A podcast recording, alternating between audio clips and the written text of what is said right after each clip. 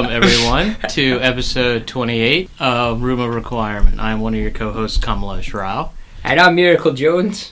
Uh, I guess we have to clarify that. I guess this is take two of episode twenty-eight. Yeah, we actually recorded one on Friday. Is yeah. that right? And mm-hmm. then the sound quality was just terrible, so we had to cut it, but it exists out there. It's a lost episode. I guess we will be kind of talking about the same things anyway, since yeah. politics haven't really shifted. Yeah.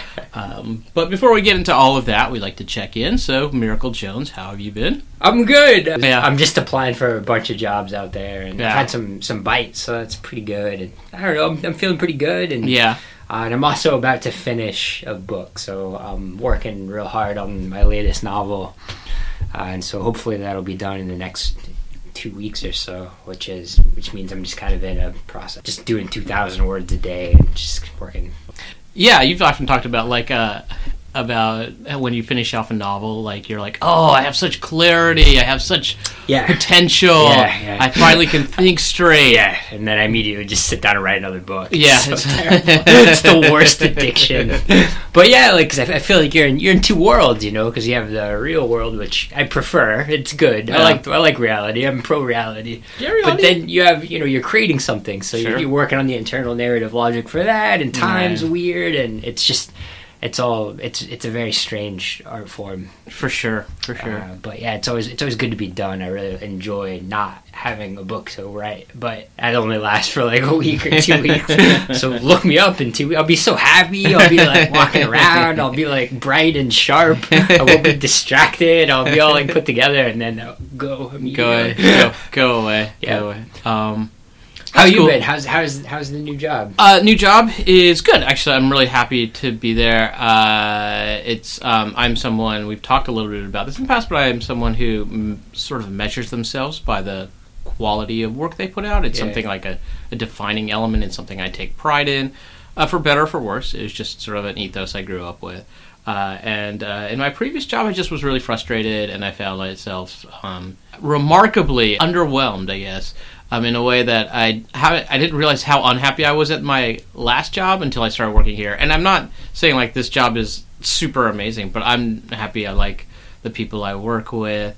Um, I've just instituted civilized lunch. You, it worked. It worked. Yes, yeah. So we were going to have civilized lunch in the French way, um, which is not to eat in front of our screens.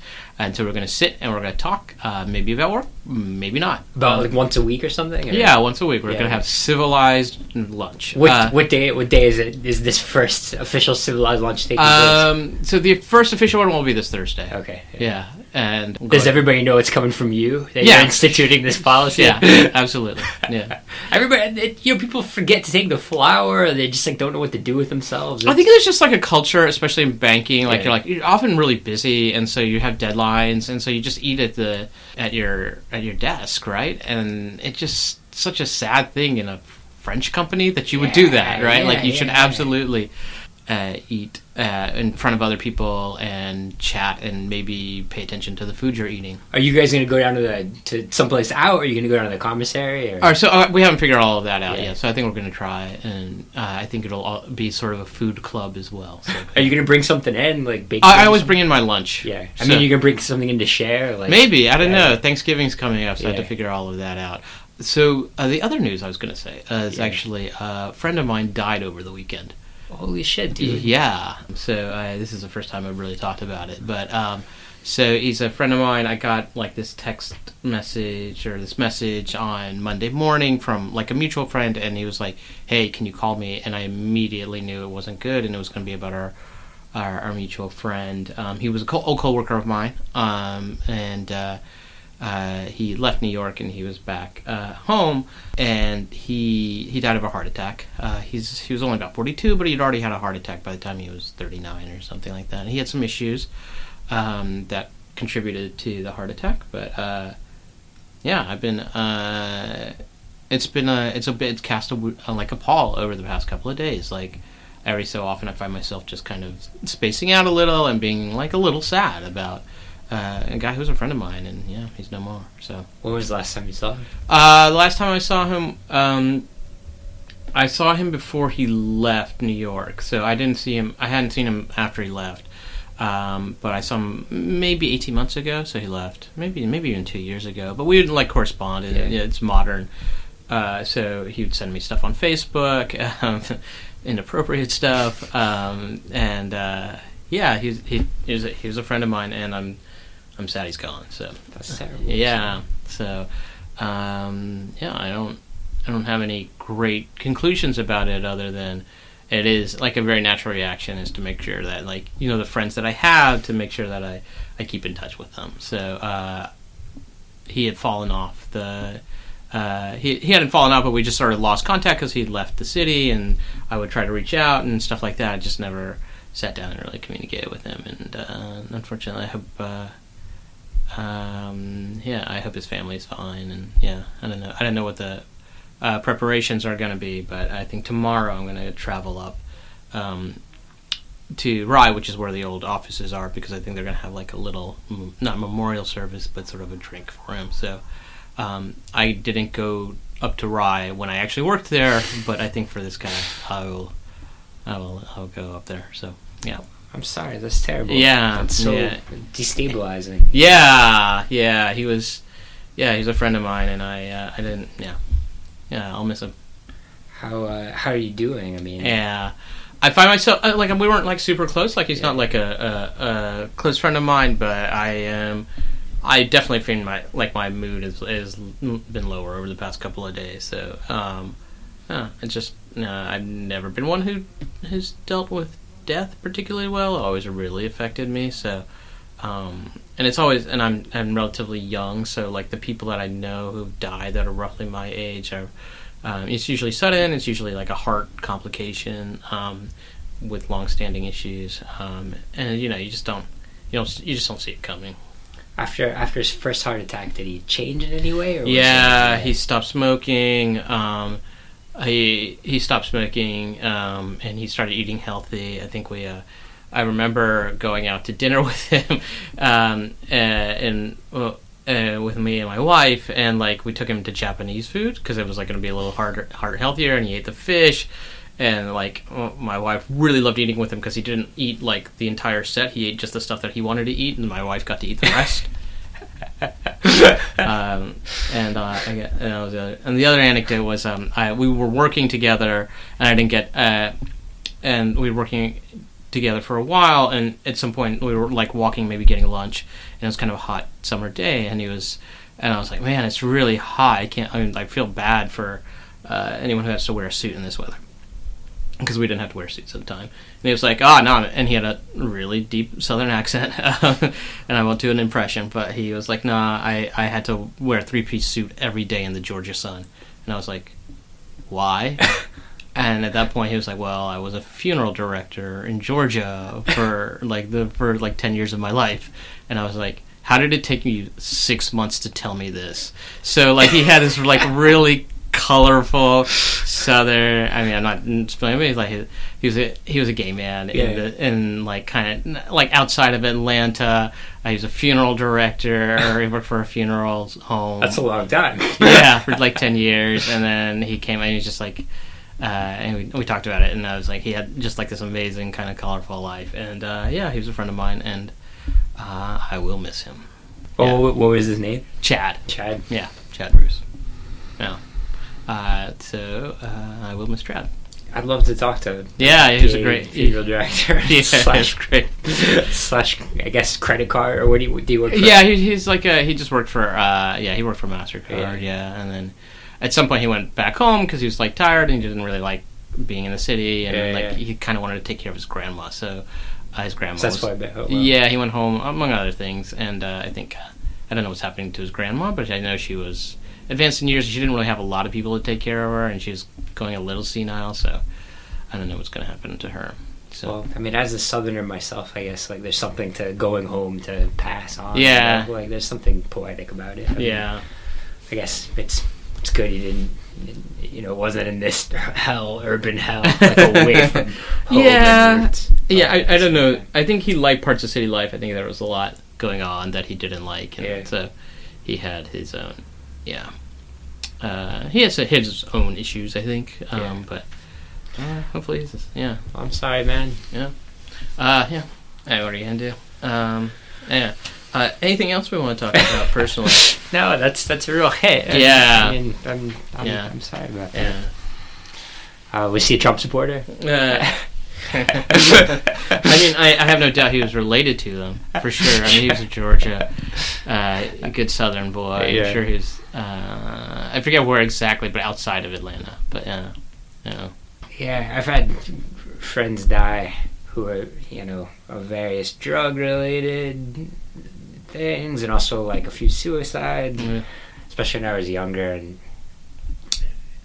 you, you you just kind of equate death with being old, you know. Yeah. So people die just like before their time, and it just like doesn't it doesn't feel right, and it just, yeah, you know, it it just throws everything up in the air, and you just you you feel like you have way more more, more time with them, you know, like you just yeah. your story's not over yet, you know, with whatever this person is or whatever they're gonna be, and. Yeah, absolutely. I think, I mean, I I remember when I went to um, uh, my friend's father's funeral. It was uh, uh, when I was twenty-two. Um, uh, it was my um, it was my college girlfriend, and we still remain friendly for sure. Um, but we were still close after we broken up. But like, I was also a really big fan of her father, and her father just died of a heart attack. And I just remember at that moment, like, it was so sudden and sad. That I remember it kind of being a moment in my life where I was like, both consciously and unconsciously, I was just like, I gotta spend more time with my family. Like, there's just no way. So, uh, I think I think that was the time that, like, from then on, I've actually had like a better relationship with my mom, and it's still a pretty close relationship with my my sister and my father. Um, and it, if I got nothing out of that, I mean, it was definitely a a moment in time where I was like, oh, you know. I don't have that much time um, with anyone I love. It's never guaranteed. Um, so I will try to spend as much time as possible. Um, and so I stopped. I don't know if I ever did, but I definitely didn't take relationships for granted after that. So that's a beautiful kind of tribute to your friend. That yeah. Their, your relationship is so good that you want to make sure that other, you know, your relationship with other people is, yeah, is uh, is not taken for granted. Yeah. You know? Yeah. So, um, yeah. So that those are the uh, that is that is part of life, right? Um, I guess so. I mean, it's horrible. I yeah. don't think there's any meaning. It's yeah, yeah. fucked up. And I yeah, it. I don't. I, yeah, absolutely. I don't. I'm not guaranteeing any sort of religious or larger yeah. spiritual meaning, but it does sort of underscore that, you know, fragility. We have time. Yeah, yeah, and we should appreciate what I guess maybe what we have. Um, I'm trying to think if there was anything else uh, we talked about. Uh, last time that was worth rehashing. I got two stories in the hopper from like two lost episodes that I just want to. I'm, sure. I'm like, writing them down. Sure, sure. I don't know if now's the time, but yeah, I want to yeah. hear about this wallet thief in college. Oh wow! And I want to hear about this these dick cakes again. Dick We're gonna cake. Get to the bottom of both of these, these stories. Um, It'll be a very special episode. Um, um, so I told. So this is a story I told on the last episode. Um, but the episode that didn't quite make it. Uh, so um, I believe you'd asked me whether or not I have I had any special holiday eats. Yeah. And I was like, I really actually like to make a cheesecake. Um, so I I, it's, I I make a pretty good pumpkin cheesecake at this point. And uh, the reason is that and what, during Thanksgiving, I wouldn't go home. I would just have Thanksgiving for my friends. I'd have Friendsgiving, and I, I've done it for so many years. It's really how I learned to cook. Because I just didn't want to go home. And for a while, my sister was in New York, so she'd be part of Friendsgiving. Um, sometime, and actually, uh, for a while, she actually, once or twice, she flew up, actually, just for Friendsgiving. So she, uh, at some at some point, I was learning to make a cheesecake, and you want, a cheesecake, you want that surface to be really smooth sure, and shimmery. Yeah, yeah. And, like, you know, you don't want cracks. Like, that's kind of the worst thing about it. So it's like, and I was, like, putting it in the fridge, and I was like, my sister, um, uh, I was like, hey, Neil, um, do not, don't touch this. I was like, really delicate right now. I don't want it to crack. She's like, okay. And uh, so I go back in, and like when I go to take out the cheesecake, I uncover it, and she has scrawled her first initial all up and down the like cheesecake. So there's this big N up and down my cheesecake, as if to say, fuck you. Fuck you for telling me not to touch the cheesecake. Uh, it's just like... And, like, I guess it's just the relationship. I wasn't angry. I thought it was, like, the funniest thing I'd ever seen. So I cracked up. So years later, this story comes back to revisit me. because uh, when I was getting married, we didn't have cake. We had pies. Um, and so either my cousin... Which is fantastic, by the way. Everybody should do that. Yeah, go especially... and if you're yeah. in Asheville, North Carolina, I one hundred percent can recommend the person you should go to. Um, so uh, we had pies. Uh, it was one of the many things my wife and I agreed about uh, when planning the wedding. Um, but the one thing we didn't agree about was what to do when either my cousin or my sister drew dicks in the... In the cake, uh, and the pie. the pie, and the pie, and so some pie, um, had some cake, uh, some, sorry, someone had drawn some dicks in the pie. Um, it's not really clear because my sister and my cousin have this, like, like, um, Sith Lord Padawan relationship of evil, so it's not really clear who did what, um, but, uh, uh, and, uh, and, like, and it came up to me because I think apparently someone's like kid had seen it, and like they were like, "No, this is weird." yeah, I'm not exactly like, "Oh, this is inappropriate," and uh, I don't know exactly what happened. And then finally, it came up to me, and uh, and, and I was like, "Oh, that's hilarious." And my wife heard me, she's like, "Clean that up. This is my day. There will be no dicks in the pie. There will be no dicks in the pie. Take care of that right now." And I was like, "Really? Uh, you don't think this is funny?" And she's like, "No, I do not." So, for the record, I think it's funny. So that is that is the uh, dicks in the in the pie. The argument would be, do we have to draw dicks in all the other ones now, just to make it a theme, so it looks like it's on purpose? Um, so yes, my sister uh, dicked a pie, and uh, yeah, she is so unrepentant about it. Yeah, I would be too. Yeah, um, team team pie dick. But at the same time, I understand. You know, I, you know, I'm, it's crossing a, li- a bit of a line. You know, maybe you should ask before you draw a dick in somebody's wedding pie. Yeah, right, right. Especially if you're not be if you're not the one getting married. Yeah, right, right, yeah, right, right, right, right. So that's the dick pie story. Yeah, yeah. That's great. Yeah. Uh, and next time, next time we'll get this wallet stuff. Oh yeah, that's a that's a long. That's also a, a, a good story. Yeah, tune yeah. in, tune in for twenty nine. We'll yeah. get to the bottom of this yeah, wallet. Yeah, yeah, yeah. yeah. um, all right. Uh, anything else you wanted to talk about? No, that's it. Yeah. Uh, kind of get a little, so let's talk yeah. a little bit about politics. Yeah, yeah, yeah. Um, there are a number of things we talked about in the, in the episode that never was. Yeah. Didn't make it, but uh, I think Roy Moore was at the top, and we might as well talk about him now. Since... We might as well. So let's preface this by talking about what we talked about last time. Sure. I'm going to see if you still where you were last time. Sure. So last time I thought that the Trumps and the G O P's strategy here should be to dump Roy Moore, because he was never Trump's guy in the first place. Strange was always his guy. And that they could stand a chance at winning if they dumped him ASAP and uh, started a, a write-in campaign for Strange, that, which I think he could win because Alabama is a solidly red state. And if, you know, there's no reason why Republicans shouldn't win Alabama, right? So sure. it, with a write-in campaign, enough uh, fear that he might lose and the support of making it national. Mm-hmm. So Doug Jones is, you know, forced to go national too. Yeah. Uh, so uh, making a national campaign, everybody's out there writing in Strange, which is a name that will work for him because it's an it's a name you can remember, right? Yeah. I think he has he would they would have a chance of winning, in which case Uh, Trump could take total credit for that. He would have gone after a, a pedophile, and sure. it would be like a, a boon to his brand, right? Right. Like he's taking on pedophilia, and he gets a win for the Republicans. He could take total credit for it. His guy, after all, so he looks right in every vector. It would be a weird, you know, turnaround for this horrible clusterfuck that Alabama has become. Yeah. Now, you took the opposite side line, which I was kind of persuaded by, but... Yeah, so it's not quite the opposite yeah. line, but I think if I were... I think the Republican strategy is...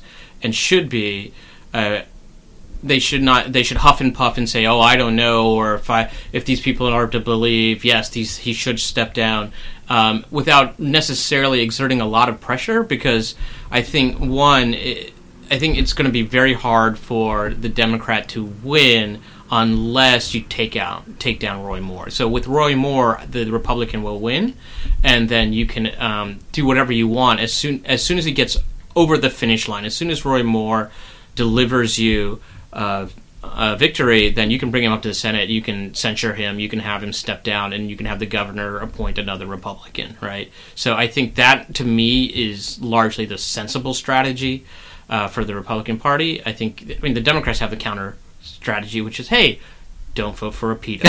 Yeah, I mean, it's pretty good. Yeah, as far as, I mean, it's as far solid. Yeah, they keep it, you know, they keep it nice and, you know, Doug Jones, not a pedophile. so, I, so it's not. I would caution people to think about this as being like a, I, I think Democrats are going to get their hopes up and they may not win this one because I yeah. think it'll be close even with Roy Moore on the on the ballot. The problem is that ballots have already gone out, right? Early voting, things yeah. like that. The a lot of the ballots have already been printed, and some people have already voted. So it's going to be really hard to remove Roy Moore, and I think that's what they're going to argue. Most importantly, I think they're going to argue that with uh, Roy Moore and a write-in vote, because you can't remove Roy Moore, Roy Moore from the ballot. With a write-in vote for Luther Strange, you split the Republican ticket, and then you give the victory to the Democrats, which is what I would, if I were, I think that's, it's just bad strategy, right? I just don't see people getting up in the morning and going to vote for a pedophile and being happy about that, you know? Like, oh, well, I in, think that's... in the suburbs, and yeah. the, you know, and it just, I, I don't know, it just seems like... I don't know. We'll see. We'll see. I think I think they actually could pull off a victory in a write-in campaign. I think I Alabama is that red. It's like thirty points to to Republican most presidential elections. You know, it's possible. I, I, I just think that it's it's thirty. It's really deep red. Yeah. But I think a write-in vote threatens to split the ticket. Right. Yeah, that's the thing. You'd have to do Roy Moore. You'd have to really fuck him up. You'd have to bring out some other shit. You'd have to have everybody turn on him. He'd have yeah. to. He'd have to do himself. You'd have to go out. You know, they'd, they'd really have to blackmail him some way, or, or really put some pressure on him to make him leave. Yeah, you'd I have mean, to be a you know one. You'd have to be a, you know pulling at one percent. He'd have to. He'd have to have Hollande yeah. levels of support in order yeah. to make it work. Yeah. I think. I think they could get there. I think there's. I think. Yeah, I think they could I, offer I him something to make him do himself. Apparently, already, like a lot of evan- evangelicals are still holding the line with Roy Moore. So, but they, you know, you can support him, but just devoting like the actual positive action yeah. is the what you need, and I think that's so hard to do with somebody who's that tarnished. I, I disagree. I think I, we'll see. We'll yeah, see, we'll see. Yeah. Um, so, in general, so I I don't think he's done as a political entity, at yeah. least in the short term. I yeah. think he'll. I think he very he'll pot, he'll deliver a Republican win or something that's very very close. Did you watch the uh, the press conference, the Gloria Allred one? No. How is it? It's how was it? Very upsetting. It's really damning. You know, she's the the lady that came forward, Beverly Young. You know, she's a Republican, Trump voter. Yeah. And she could barely get through it. You know, she yeah. was just like a wreck. And yeah. I mean, it was very. I mean, it's hard not to believe it. So. Yeah. And just the circumstance of, yeah. of it, the, the details, the yearbook, sure. and the, you know where she worked. Right. It's just, it's fucking. I mean, he did it. It's, yeah. That's pretty clear. So. Right. So I, I think I think he, I think we're okay with assuming that he is guilty, although yeah. not not right. charged, or at least guilty in that shade of gray that was like.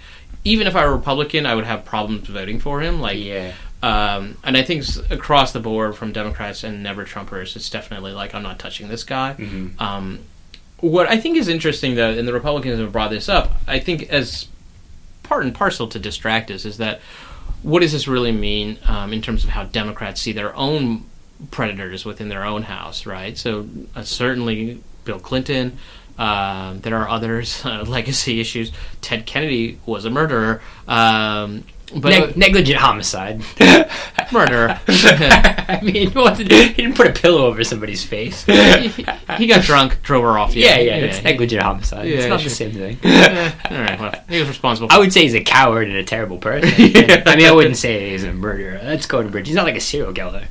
No, there's a difference. That's why I didn't call him a serial killer. Yeah, I don't think that was murder. I think I think he's murder responsible. In the first degree. I mean, it wasn't planned. Right. No, it wasn't. It's a second yeah. degree. I think. Yeah. I, yeah. I'd say negligent homicide is a good. He way should. His ass should have been in jail. Is the yeah, point? No. I don't disagree. His ass should have been in jail. I don't disagree. He was the, you know, he was the Bernie Sanders of his time, right? He split the vote in order to give uh, Reagan the victory, right? That was the whole deal. Oh, really? Yeah, yeah. yeah. So, I mean, for those of us who aren't, who don't remember, Ted Kennedy was the last remaining brother. Well, not the last. Yeah, last remaining brother of the Kennedy triumvirate, uh, or actually, I guess it's a, it's four of them, right? Yeah. Uh, so. It, all three of his brothers have been killed. Uh, he had a lot of sympathy. Uh, he ended up a lot of his career was actually like kind of being like a leftist. He got uh, he did a lot on healthcare reform. He did a lot on childcare. But you know, uh, at some point he got really drunk and drove off a bridge uh, in Chappaquiddick and with a woman who wasn't his wife. uh, and uh, she drowned in that lake. And uh, it's not clear what happened, but it took them a long time to get to the police, yeah. and the police didn't do a lot about it. So, uh, yeah, I will one hundred percent admit that there are Democrats who are uh, or who are vile. Yeah, and no. they get away with it. So sure, I mean, do they though? That's the thing. Like, I think, I think, I think reality always wins, right? Like, eventually, we always know the truth about everybody, right? Yeah, I don't know if I agree with that, but yeah, I, I mean, mean, as as a as a uh, as sort of a, a universal truth, I don't know if I agree with that. Not, all, I mean, not always, but I, I think, I think the preponderance leans one way or the other. Sure, we have the inclinations that we feel are usually brought, you know, corroborated by some sort of external evidence that leads in, us into a picture of history that is largely true, that okay. is not like uh, a manufactured propagandistic false view of history that we get nothing from. Like, eventually we get to some sort of ground down version of events that I sure. feel is largely I'll, I'll, I'll true. Sure, I'll agree with that, yeah. I, the acceleration of that, I think, is is destabilizing to people. The fact that we can see press conferences or we get like emails all yeah. of a sudden, we get these leaks, we get instant history, right? Yeah. We get actual truth about things immediately. Right. People distrust that right now. And I yeah. think that's something that we're dealing with, we're kind of coping with as yeah. far as knowing too much. It's not that we don't know enough, it's that we know too much too quickly and we have to form instant events without the shape of history taking it, you know, the the refereeing of things coming into to to focus there. Sure. The, with Roy Moore, I mean, he's a pedophile. Like, that's just, there's no getting around he's it. He's a creep, like, for yeah, sure. Yeah, definitely yeah. a creep. Like, kicked out of malls, I mean, like, yeah. in his thirties, you know, it, there's just, it, that's just who he is. It's, you know, like, so, and we're learning that, you know, in real time, kind of. Yeah. Right? The Bill Clinton stuff took a long time for that to come out, right? Yeah. Like, and he was, you know, elected president. Sure. You know, before a lot of the, you know, rumors started to, to crystallize, and the way sure. we, like, refereed information back then was different, right? Right. Now it's more clear. Like, we have a sure. greater chain of evidence, and we're learning about things, and, we're, you know, hence it's possible to actually get results, like Weinstein, yeah. uh, Louis C K, sure. uh, Kevin Spacey, yeah. and now Roy Moore. Yeah. And I, Trump I, in yeah, between I, there, so... You know, I, I was thinking about this. I think I will only believe the tide has turned uh, after someone comes forth yeah. uh, claiming that they've done something wrong before being accused. Right? Right? I will be like, oh, wow, yeah. Uh, I, and I understand, like, maybe Louis C K, like, came clean after being accused. When someone comes forth before... forth uh, before being accused, then I will be like, oh, okay, well, we've changed our ethos as a society. Yeah, I mean, there's something to that, for sure. I think we can say that culture has changed a little bit. Sure. Since it, sure. Has, since it was, like, even five years ago. Yeah. I don't know if there's a tide that's turned, but definitely we expect things from our leaders that we didn't expect five years ago. Yeah. And I think that's good. That's too sure. good. As far as this area of, you know, existence is concerned. Yeah. Uh, um, anything else you want to say about Roy Moore? No, I mean, we'll you know we'll see we'll see how this shakes out. Yeah. Uh, speaking of turning tides, yeah. uh, I think uh, we're a week behind in some ways because we uh, missed. A, we talked about this in our live podcast yeah. last podcast, but it didn't get released. So uh, I want to talk a little bit about Tuesday, last Tuesday's elections. Yeah, yeah, yeah. Um, in which uh, a number of um, effectively blue results came out. Right. So. Uh, Virginia elected a Democratic governor, despite polling looking like it was being a it was going to be a tight race. New Jersey elected a governor. I think the most significant thing that I saw come out is the fact that Maine yeah, uh, uh, voted yeah to uh, continue to expand um, healthcare provisions, uh, general healthcare provisions. So I thought that was the most interesting result of of the night. Um, but we want to talk. I, we talked a little bit about this, and let's just reiterate, like whether or not we thought this was a wave, right? Yeah, I, I definitely thought it was not, not something to, not a wave, you know, not yeah. even really something to be excited about. It just seemed totally expected. Sure, I would be concerned if it went the other way. Right, the way that it went is a relief, but it in no way makes me feel optimistic. Yeah. Uh, you, you know, made the point that momentum leads to more momentum, so this sure. is to the good. Right. But we'll see how things go. Right, absolutely. So I think and my read on it was that, in general, after the Trump election, uh, Democrats have been polling about five, six points ahead of where they have in the past. Like a generic, like in general, if you expect some precinct to vote uh, fifty percent Democrat, now they vote fifty-five percent Democrat. And there was nothing in Tuesday's election, last Tuesday's elections, that I saw really broke from that trend. We saw swing, so like, you know, it's reasonable to expect a Democratic governor to win in Virginia by three or four points, and instead he won by nine points. So that's within an error, uh, margin of error, but that's that's consistent with ha- uh, the general mood of the country post-Trump. Yeah. So I think it signals good things. I think momentum builds momentum, but a lot of this may just be timing of elections in blue areas, right?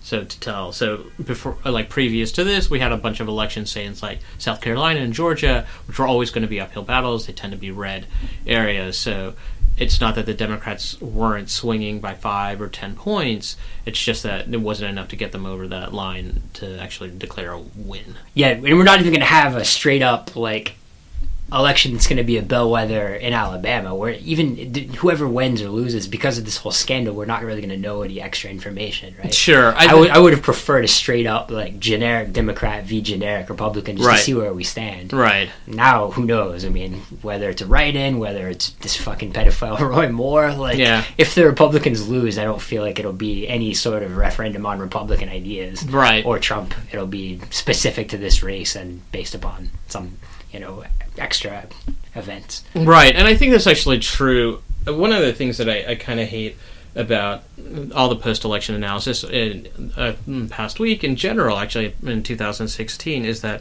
an event happened and then you throw everything you can to explain it. So it's because of demographics, or it's not because of demographics, and you want, and I think this is just how we explain big trends or, or big events, big quote-unquote big events, as a way of like, oh, and now all of a sudden these these theories are going to come together. It's the white working class, it's this theory, or not this theory. But in the end, like, I mean, you know, elections are often close things, um, and whoever, like, just because you win or you lose doesn't necessarily mean that you have this huge narrative behind you or there's this, like, this tidal force behind you. Um, the stories we tell each other, um, the ones that that get shaken out because of victory or or defeat, are often kind of pernicious and oh no, gross oversimplifications. So, it's like a risk game, right? Yeah. Like, just because you win, you know, a, a battle and risk doesn't make you a strategic genius. Yeah, right. You know, it's, a, it's fucking rolling the dice. Yeah, exactly. You know, I prefer diplomacy. Right. Yes, uh, we both do. Uh, I just think that, like, you know, all these narratives that came out um, in two thousand sixteen about the white working class. Yeah. Um, you know, they were there before, they will be there after. It's it was, you know, eighty thousand votes short of not being the story, right? Like, um... So you don't think messaging matters very much in the twenty eighteen election coming up? But if it did, what would your message be if you were doing? I generally am suspicious of me- messaging, yeah. But what would be my message be? Yeah, what would you run all the the Democrats on? Um, I think it would be like sanity and competence, like something that's really like bland and middle of the road and obvious digs against Trump. You know, mine, we all know what mine is. Yes. You know. Women, weeds, and Wi-Fi? Yeah, yeah, twenty eighteen, Dems twenty eighteen. Why? But I do think, you know, there's a case to be made that alcohol brought us out of the Great Depression. I disagree with that. And but... weed could bring us out of the Great Anxiety. Right? I don't agree with that. Um, yeah, I don't know if I agree with that. Like, it's gonna, um, yeah, I, I just, I mean, it's possible. I, in general, I think it's just good for the economy to have something that is effectively in the gray market or illegal, yeah. be brought out into a legal market. Yeah, we can deal it to the world, you know. There's so many people, we, you know, it'd be, we we would make Russia and China look instantly very lame. You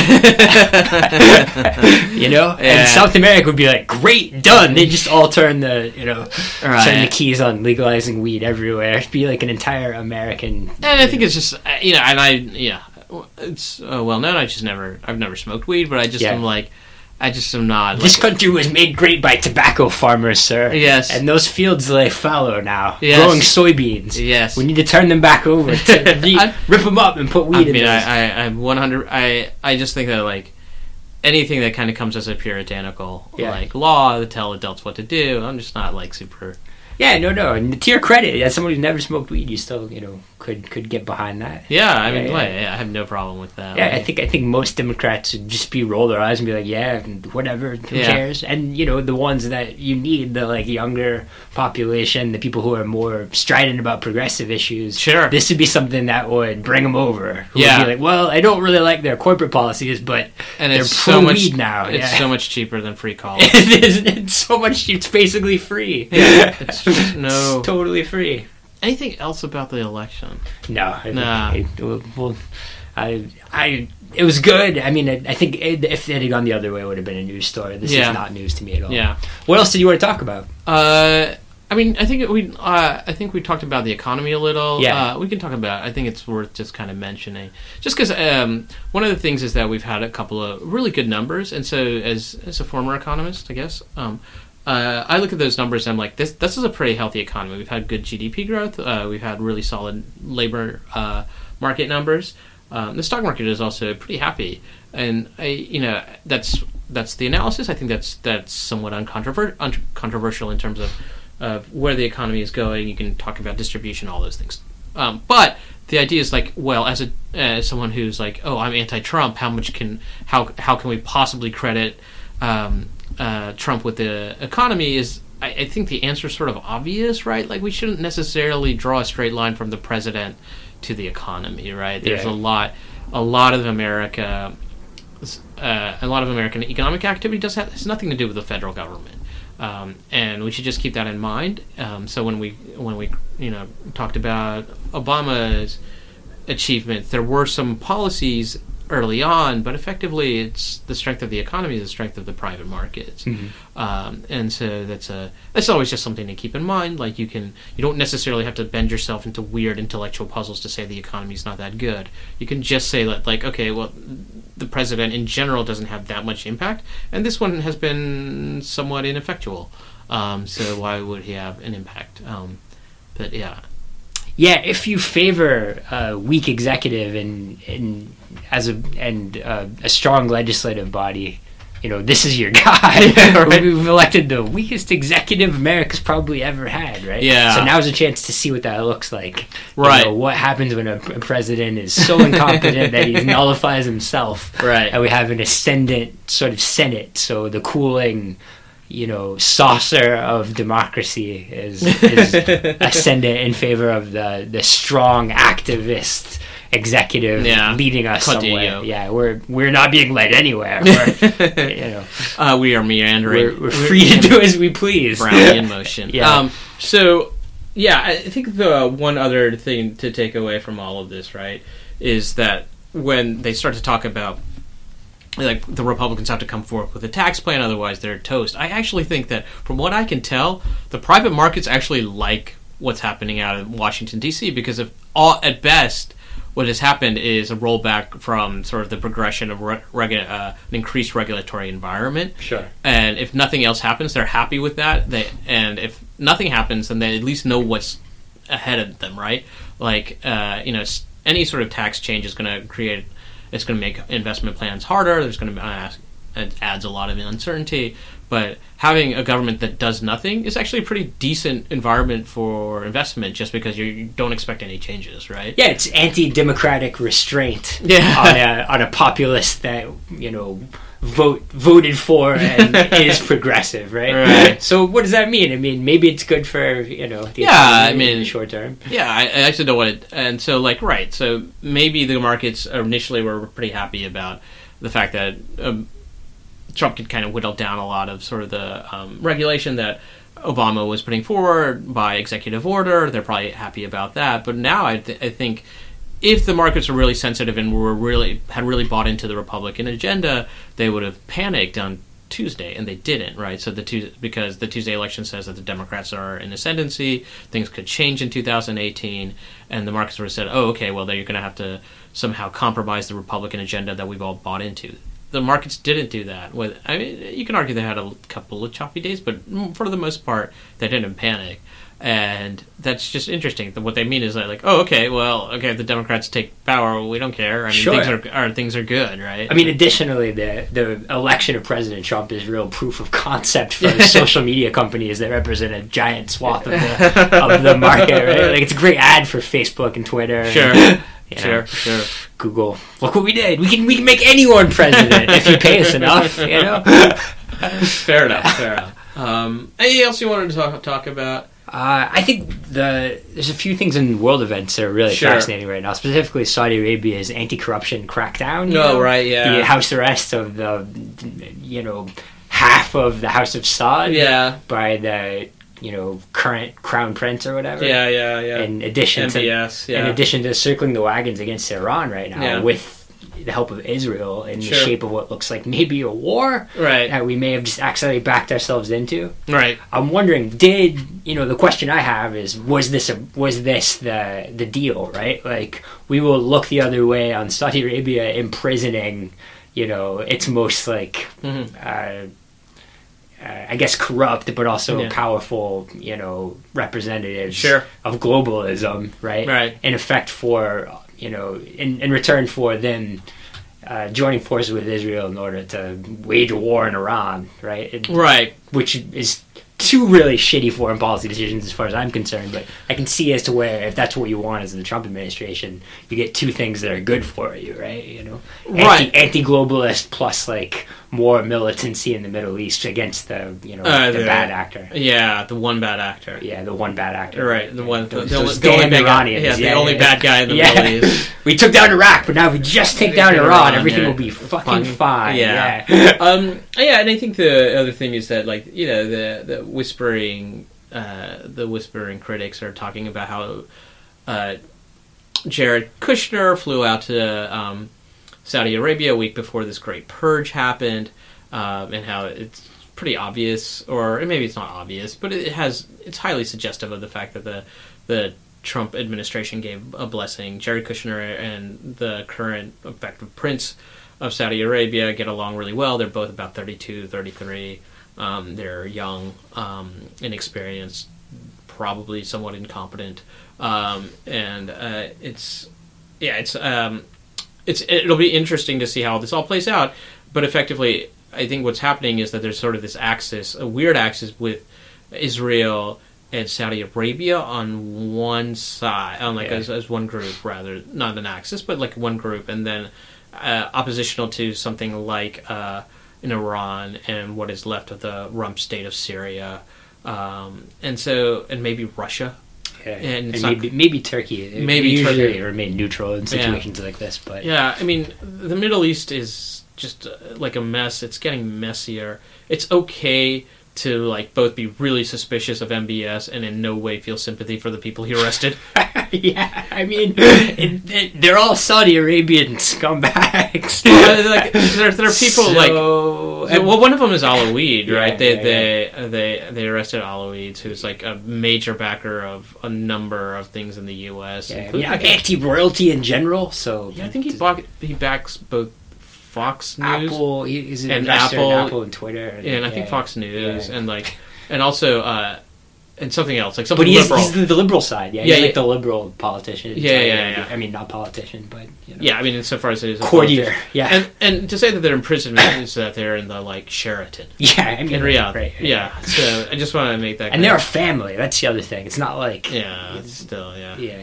Um, Yeah, I, I don't know what to make of that. Like, I think it's just, I think it's a shit show. The other big piece of news, and it's huge news, we're just not really hearing about yeah. it too much in America, is the E U's uh, defense force. They, you know, Macron has they've successfully voted to form right. to get out of. Uh, I mean, not necessarily get out of NATO, but to form their own, you know, army. The E U will now have a, a standing army that is just, you know, made of the member nations and funded by the member nations and is ancillary to NATO. Yeah, which is a new development. That's like world history right there. So I'm curious what the hell that's going to mean and what they intend to do with it. I yeah. s- assume in the short term it'll just be, you know, information warfare. It'll be all the money will be going toward protecting the E U. Uh, and I think that's the best way to spend their money right now. Yeah, like, I, um, support that. I mean, right. Something somebody needs to collect dues to do that. Sure, sure. Uh, I think that's true. I think that, and it's it's a smart move actually if they start to uh, take on more of the burden of military spending as America is, becomes a less reliable partner. To be honest, that's a good thing for America too, right? Yeah. I mean, the E U should be spending more on their military. I think it's you, bad for England, it's bad who for will England. Have no one, you know. Yeah, no yeah. one's going to buy a. No one's going to buy like a uh, any sort of defense system that's in, written in English. Yeah, it'll all have to be French and German. Yeah, yeah, yeah. Um, that's not true at all. It'll all have to be English because they don't can't agree on a language. Yeah, English and um, Chinese. And the thing that I was thinking about all of this is that the Pax Americana brought a fair amount of prosperity to a fair, a large part of this world. Like, a lot of East Asia became prosperous in the last thirty years, in part because America uh, laid down effectively what is a peace among nations in that area of the world. I think it's true in Europe, too. Um, so as we retreat, that is up for grabs. Um, and I think in some ways it will probably be somewhat... once it's gone, it'll be appreciated for how much prosperity I think it brought, because you could have large groups of Europe, uh, European countries as well as large groups of Asian countries trading with each other without thinking about everything in terms of a trade war and, and this and that and territory and natural resources. Yeah, I mean, this is this is a, four years in the life of a country, or, or history itself is not very long. I don't yeah. know how much. I think I think the idea of Trump like overturning and changing everything is a little bit oversold. Sure, especially since he has a thirty-eight percent approval rating in his own country. Yeah, but I think it's it's a larger trend too. I think Obama was trying to do the same. Yeah, I mean, I, I, there's something to that, but I mean, will will the next president going in correct? Will they move back to sort of, you know, is neoliberalism over? Is globalism dead? Or will is it just like in temporary hiatus as China and Russia begin to see the benefits of it and to use this weapon uh, against us in a way to create a, a global architecture that benefits, that supposedly benefits them, uh, using the same mechanism? Yeah. Do they do they push nationalism um, to destructive ends that will lead to wars and suffering? Yeah, I don't know. I mean, these are all like really broad questions, and I, I don't know if neoliberalism is the thing that's going to. Uh, is it really like a, a war between sort of neoliberalism, or is it just democracy versus autocracy? Or, I mean, that's what I'd say. But yeah, you know, there's progressives out there that really view things in terms of black and white. Right? Yeah, like, they see democracy and neoliberalism as intertwined, you know, and there's no. Yeah. There's no separating. Um, I, I definitely disagree with yeah, that. Yeah, I mean, but, I, in the end, I mean, it's it's a struggle, but I mean, yeah. there are, you know, autocracy is a pretty terrible thing. Yeah, yes. I yes, yeah. yeah. Okay. Um, anything else you want to talk about? We're kind of uh, running sh- a little short. No, that's it, that's it for me. I think, um, I think we can. I think we covered what we did last yeah, week. Yeah. Added a little bit to yeah. Nothing's been lost. You got, you got everything. Um, Uh, do we want to talk about the, the last bit? Because I'll, I'll oh, resurrect. Oh, yeah, you want to re- yeah, yeah, yeah. I'll resurrect. So I'll resurrect a couple of things um, that we talked a little bit in terms of uh, outside the bubble. There are two pe- there are two sources I wanted to talk about. One one is a guy who writes for Cato. He's uh, he writes a lot about immigration. He writes interesting stuff. He's um, he's definitely not a Democrat or a liberal, but he is certainly a pro-immigration sort of centrist libertarian.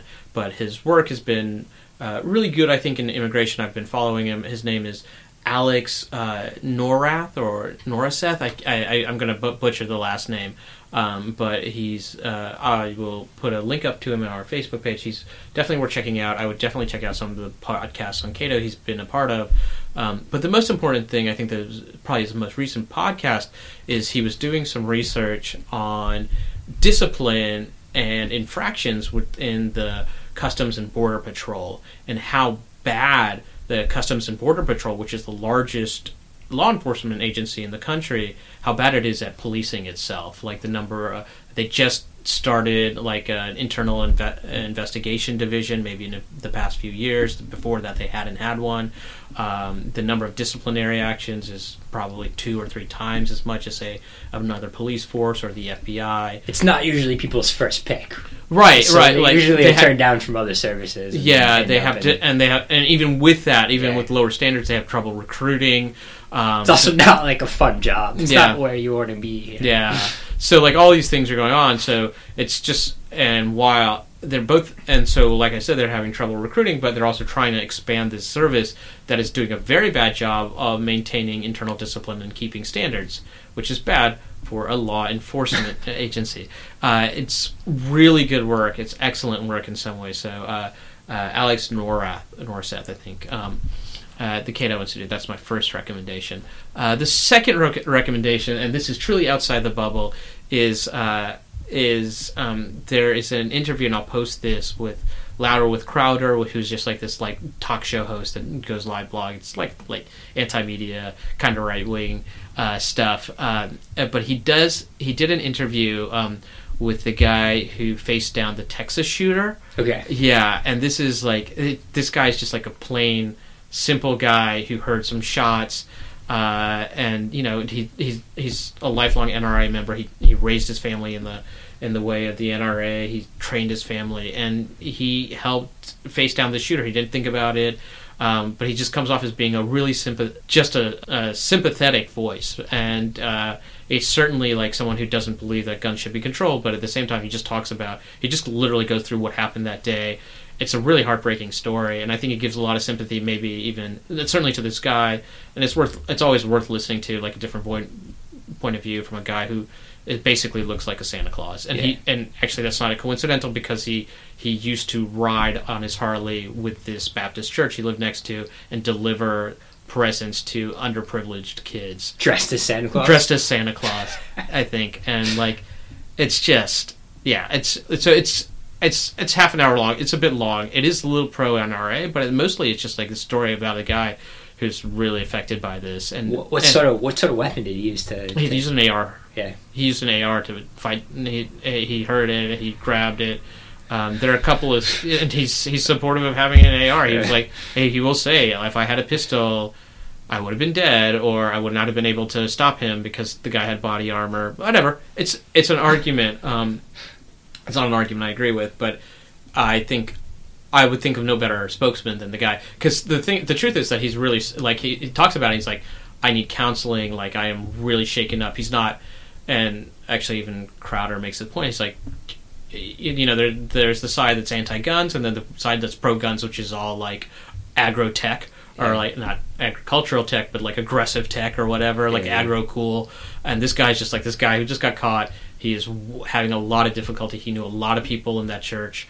He's really going through whatever we call it. Like he's and he really needs like he's he's almost on the verge of tears as he tells a lot of this story.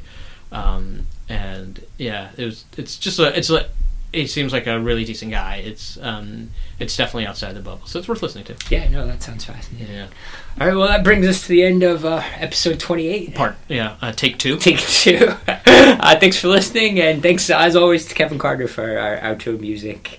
Uh, we'll be back next week. Next week. With new shit. New shit. Thank you. Yeah.